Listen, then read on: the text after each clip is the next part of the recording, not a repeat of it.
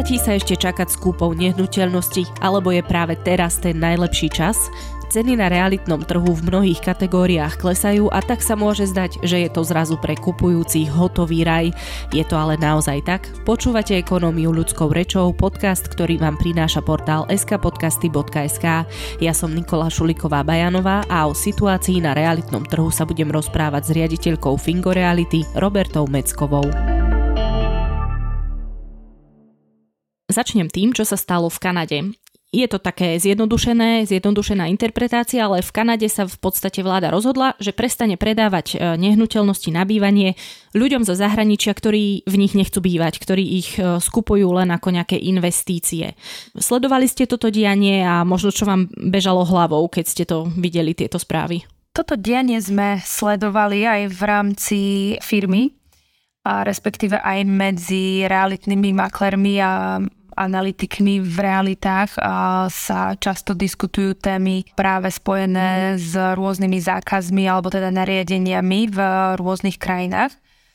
A nie je tajomstvom, že vlastne Toronto aj Vancouver sú dlhodobo v rebríčku top 10 miest, kde je vlastne bývanie najmenej dostupné pre obyvateľov, ktorí sú pôvodom odtiaľ, alebo to tam, tam žijú, pracujú práve preto, že tie zahraničné investície, ktoré do krajiny vlastne prichádzajú, a respektíve tí investori skupujú nehnuteľnosti, ktoré sú pre nich zaujímavé.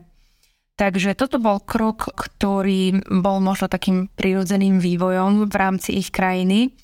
A určite ho mnohí, alebo čo som sledovala, aj tie komentáre domácich vnímajú tak, že je to možno už aj neskoro. Že je to čas, kedy um, možno ešte nejakým investorom zabránia, aby nejaké nehnuteľnosti ďalšie nakúpili, ale tá situácia tam proste u nich je už dlhodobo takto nastavená, respektíve už je možno aj neúnosná, hej, že tí bežní Kanadenia si nemôžu vlastné bývanie dovoliť s tým sa v podstate stretávame aj v iných krajinách, aj na Slovensku už eh, v podstate za posledný rok boli tie ceny na svojom vrchole a mnohí bežní klienti si nevedeli to bývanie dovoliť, respektíve vzhľadom na nízke úrokové sadzby si ich ešte dovoliť ako tak vedeli, ale práve tým, že eh, sa tie úrokové sadzby teraz zvýšili, tak mnoho klientov neprechádza, čo sa týka financovania Takže jednak je to tá cena samotná. Samozrejme v každej krajine sú nejaké iné vplyvy, prečo to tak je.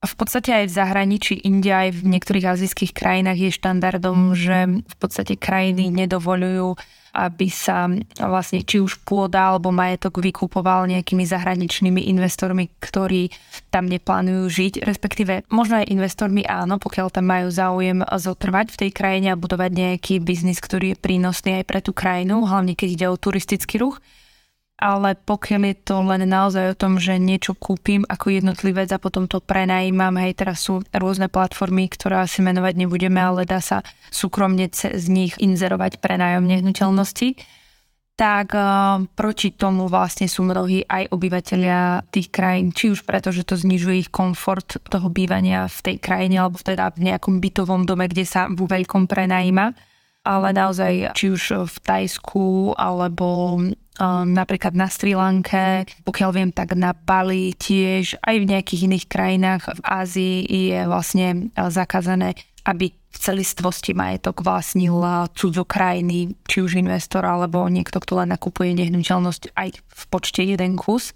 Tam sú napríklad podiely, že môžu vlastniť 49% z toho daného majetku, to znamená stále ten väčšinový vlastník je ten domáci Takže v rámci Kanady vlastne sa dejú takéto reštrikcie asi prírodzene práve preto, aby tie ceny nehnuteľnosti možno nejakým spôsobom klesli, pretože pri týchto cenách, ktoré tam sú teraz, si ich už obyvateľia domáci nevedia dovoliť.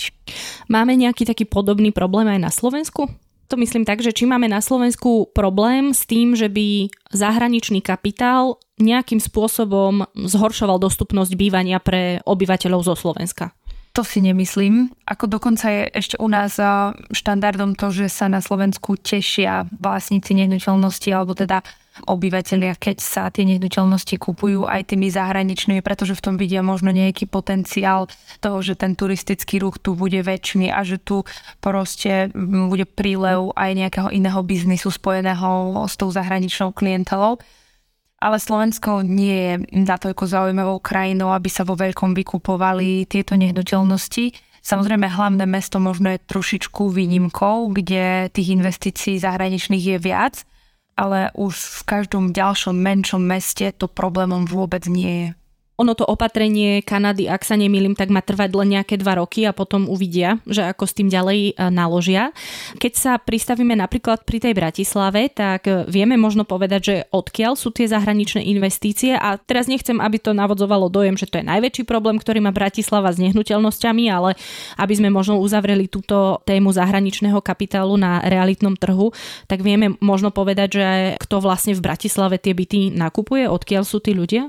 Pokiaľ mám správnu informáciu, čo sa týka kolegov z Bratislavy, lebo ja pôvodom z Bratislavy nie som, aj keď vlastne často tam cestujem, tak uh, sú to práve aj tí škandinávské krajiny, tie severské, ktorí možno, že prišli prvotne za nejakou zábavou, aj to bolo známe, že nejaké rozločky so slobodou a teda potom sa im tam zapáčilo a mnohí takíto možno ľudia sem tam nejakú nehnuteľnosť kúpili. Taktiež uh, zo pár Rusov, pokiaľ viem, a momentálne sú témou Ukrajinci, hej, že či um, vlastne ovplyvnili ten trh v Bratislave až natoľko neviem, v Košiciach um, takmer vôbec, v Bratislave určite viac. Ale vzhľadom na to, že možno aj tí Ukrajinci to vnímajú ako dočasnú situáciu, tak ten nákup nehnuteľnosti aj sme sa obávali, že čo sa udeje s tým trhom v rámci príchodu a prílevu tých um, vlastne Ukrajincov ktorí tu zotrvávajú, tak nič katastrofálne sa neudialo. Aj keď čo sa týka prenajmu alebo trhu s prenajmom nehnuteľnosti, tak tam je vidieť e, väčší práve prílev tých ukrajinských občanov. Áno, áno, to som aj práve chcela akoby doplniť, že síce neovplyvnili ceny nehnuteľností, ktoré sa predávajú, ale ceny prenajmu určite áno. A zase pri tých zákazoch tiež je dôležité, respektíve podľa toho, z ktorej strany sa na to pozeráte. Ak by ste zase boli predávajúci a nejakú nehnuteľnosť chce za vyššiu cenu kúpiť zahraničný klient, tak možno by ste boli aj za, hej. Záleží fakt, na ktorej strane stojíte v tom danom momente, hej. Takže... Áno, áno, presne, presne tak.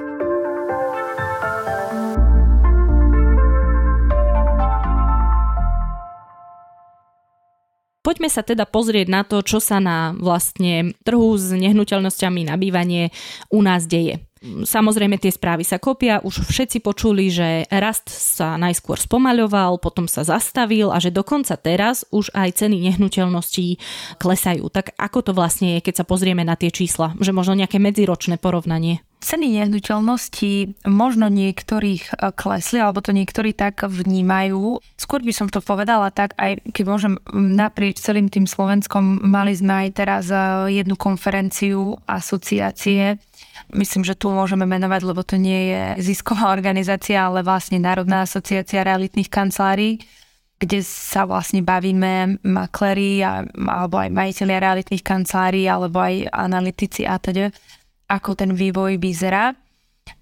Čo sa týka cien naprieč vlastne Slovenskom ako takým, tie developerské projekty alebo tá nová výstavba, tam vôbec nepociťujeme pokles tých cien, ani developeri nechcú znižovať ceny. Uvidíme, ako to bude v rámci ďalších kvartálov roka, ale vzhľadom na to, že majú už nejaké zazmluvnené ceny výstavby a majú nejakú matematiku vlastne za tým celým projektom, tak si ani nemôžu toto znižovanie dovoliť pretože ak by sa tak stalo, tak by boli možno na nulovom zisku čo si možno tí klienti neuvedomujú, lebo z toho druhého pohľadu to vyzerá, že ten developer zarobí hej na takomto projekte nejaký značný obnos peňazí, nie vždy je to úplne pravdou, takže pri tých developerských projektoch takmer vôbec. A taktiež, čo sa týka lokalít, ktoré sú dlhodobo zaujímavé, to znamená širšie centrum, ťahlové nehnuteľnosti, atypické alebo netradičné nehnuteľnosti, ktoré si v určitých lokalitách držia tú svoju cenu, tak tam naozaj, či príde nejaký útln, tak tam najmenej sa práve toto odrazí. A to nehovorím naozaj len za naše mesto, ale pravím, že sme sa bavili s maklermi v rámci Slovenska ako takého a všade je to rovnako, že vlastne či už Bratislava, Košice, Žilina, Banská Bystrica, tie väčšie mesta, to majú tak, že sú lokality, ktoré sú dlhodobo pre klientov zaujímavé a najmä ak je to bývanie finálne pre toho klienta, to znamená nie investičná nehnuteľnosť, tak tieto ceny si dlhodobo udržiavajú svoje ceny. Čiže pokles vidíme najmä v okrajových častiach uh, miest a taktiež možno pri investičných nehnuteľnostiach. To znamená jedno, jeden a pol alebo dvojizbové byty, ktoré buď sa kupovali ako dodatočná nehnuteľnosť ku nehnuteľnosti, ktorú vlastním, že ju chcem buď prenajímať, alebo čo sa tak smejeme, že si ju niekto kupuje do zásoby, tak teraz možno do tej zásoby ju až tak nepotrebuje, alebo si vyhodnotí, že tá investícia mu teraz nedáva možno zmysel, aj keď práve vzhľadom na to, že počet Ukrajincov na Slovensku stále stúpa, alebo tu aj mnohí ostávajú, tak e, je zaujímavý naozaj aj pre nájom, pre klientov. Čiže úplne by som tú investíciu nebrala ako nevhodnú, pretože ak to stále niekomu ešte dáva matematický zmysel a proste zistí, že pri dnešnej inflácii je lepšie mať uložené tie peniaze v nehnuteľnosti ako niekde inde, tak aj v dnešnej dobe to naozaj môže dávať zmysel. Uh-huh. Ešte sa vrátim k tým developerským projektom, alebo teda možno ešte nepredaným novostavbám. Znamená to, že developeri radšej počkajú, kým sa možno nejako upraví alebo ustáli situácia a až potom začnú znovu predávať. Presne tak. V podstate developer ako taký, možno nehovorím úplne za všetkých, ale my tiež sme predajcovať niekoľkých developerských projektov a v podstate po splnení nejakej kvóty predajnej keď už majú zazmluvnenú najmä spoluprácu s nejakou bankou, tak im sa viac oplatí počkať na zastabilizovanie tejto situácie alebo na nejaký nový, či už prílev alebo nejaký produkt zo strany banky, ktorý vie tým klientom dodatočne zabezpečiť ten spôsob financovania, ako predávať pod cenu alebo teda pod tú ich cenu, ktorú majú vyrátanú. Uh-huh. A ešte k jednej veci sa vrátim. Hovoríte, že určité typy nehnuteľností tam nevidíte veľmi pokles cien. Čiže stále máme situáciu, ja to nehovorím v podstate v tomto formáte prvýkrát, že stále máme takú situáciu, že ja si pozriem napríklad, ja neviem, nejaký štvorizbák v nejakej možno lepšej lokalite stojí 570 tisíc v Bratislave alebo kde a samozrejme ľudia z toho sa im akože mm, zaparuje v podstate v hlave, že stále tieto nehnuteľnosti, tieto typy bytov sú takéto drahé? Práve pri týchto, ako vravíte, možno výnimočnejších alebo drahších nehnuteľnostiach sa stretávame s tým, že aj títo majiteľia radšej tú nehnuteľnosť nepredajú, pokiaľ ju súrne predať nepotrebujú. Takže záleží to najmä od toho, v akej situácii sa ten klient nachádza. Ak ju potrebuje predať, že má tam nejaký nadväzný predaj alebo jednoducho tie peniaze potrebuje na niečo iné, tak vtedy sú tí predávajúci možno aj ochotní s tou cenou dole ísť. Ak je to však o tom, že zvažovali ten predaj, ak to predám za takú a takú sumu, tak sa stretávame s tým, že sa rozhodnú, že to nepredajú jednoducho momentálne a že počkajú, ako sa vyvinie ten trh.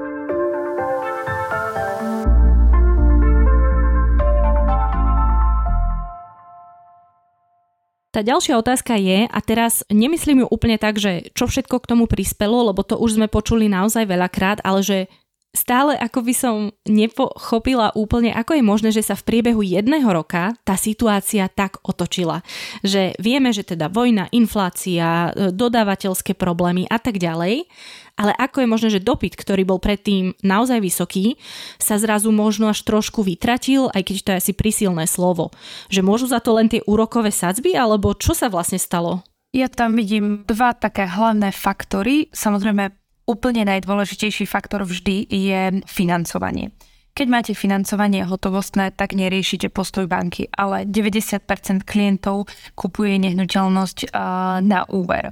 To znamená, vzhľadom na to, že tie úrokové sadzby pod 1% stúpli nad 3,5%, tak to urobilo vlastne v tom kvázi mesačnom prepočte pre toho klienta taký rozdiel, že jednoducho si to bývanie nemôže dovoliť, alebo ani v tej banke samotnej neprechádza. To znamená, ten klient by aj chcel kúpiť nehnuteľnosť, pretože naozaj my Slováci máme v nejakom genetickom kóde a že chceme vlastniť. Takže toto sa z nás nevytratí, či tu bude alebo nebude taká situácia, ako momentálne nastala.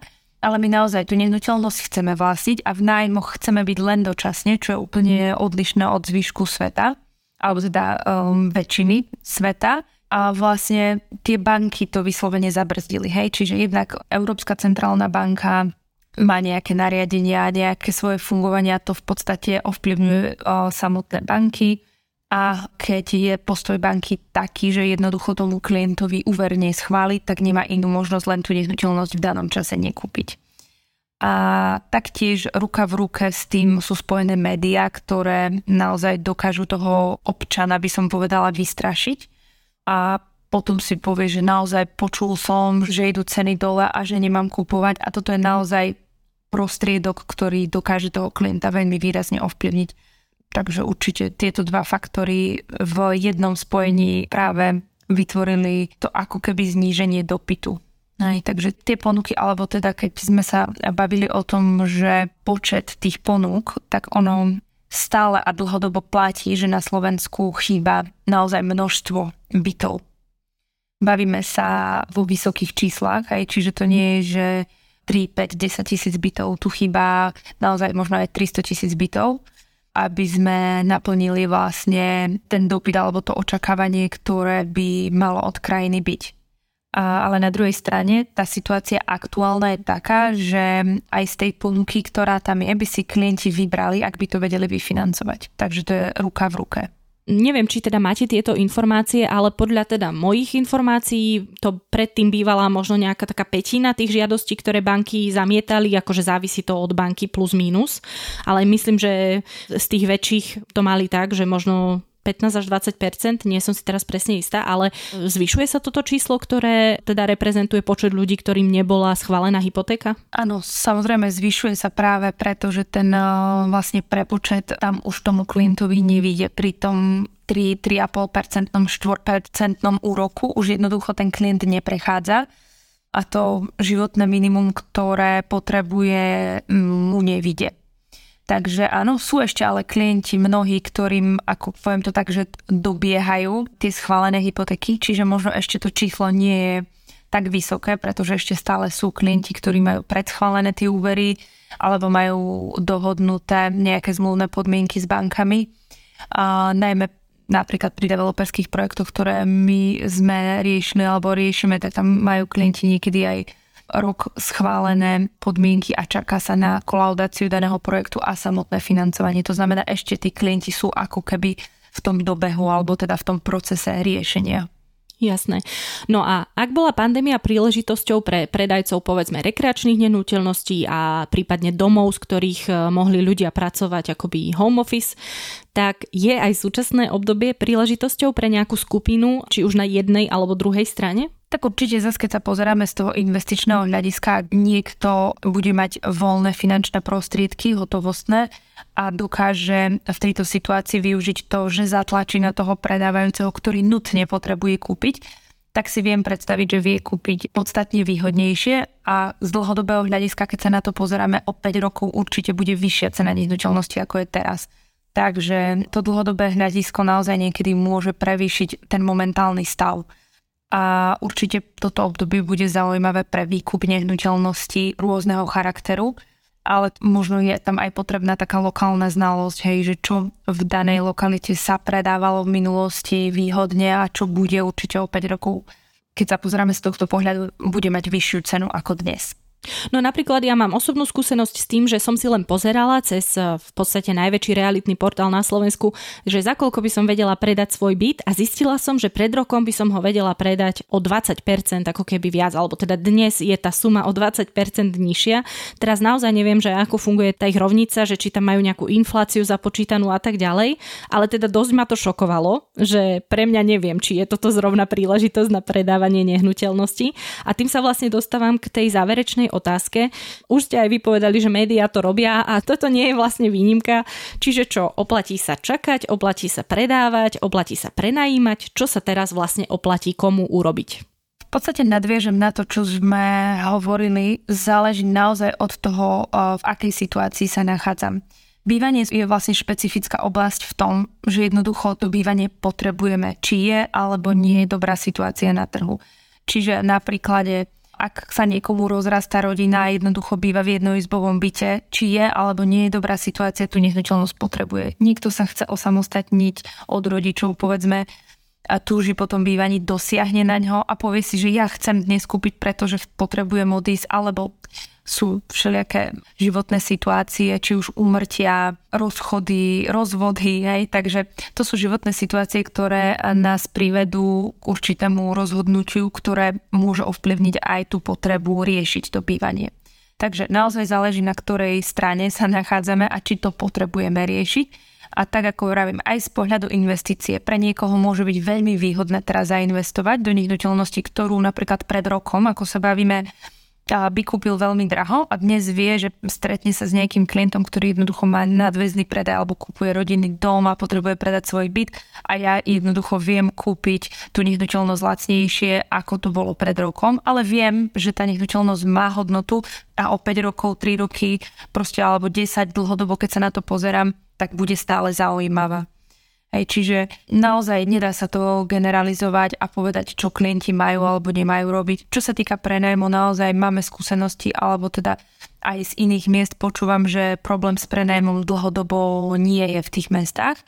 A pokiaľ je to byt, ktorý je v nejakom slušnom stave a nie je to horibilná suma, ktorú, teda horibilná, ako sa na to pozeráme, nie je to prehnaná suma na danú lokalitu, tak sa dá prenajať v podstate čokoľvek, alebo teda nie je problém s prenajmom ako takým ani my sme sa v rámci Košic nestretli s tým, že by sme mali niekedy niečo problém prenajať dlhodobo.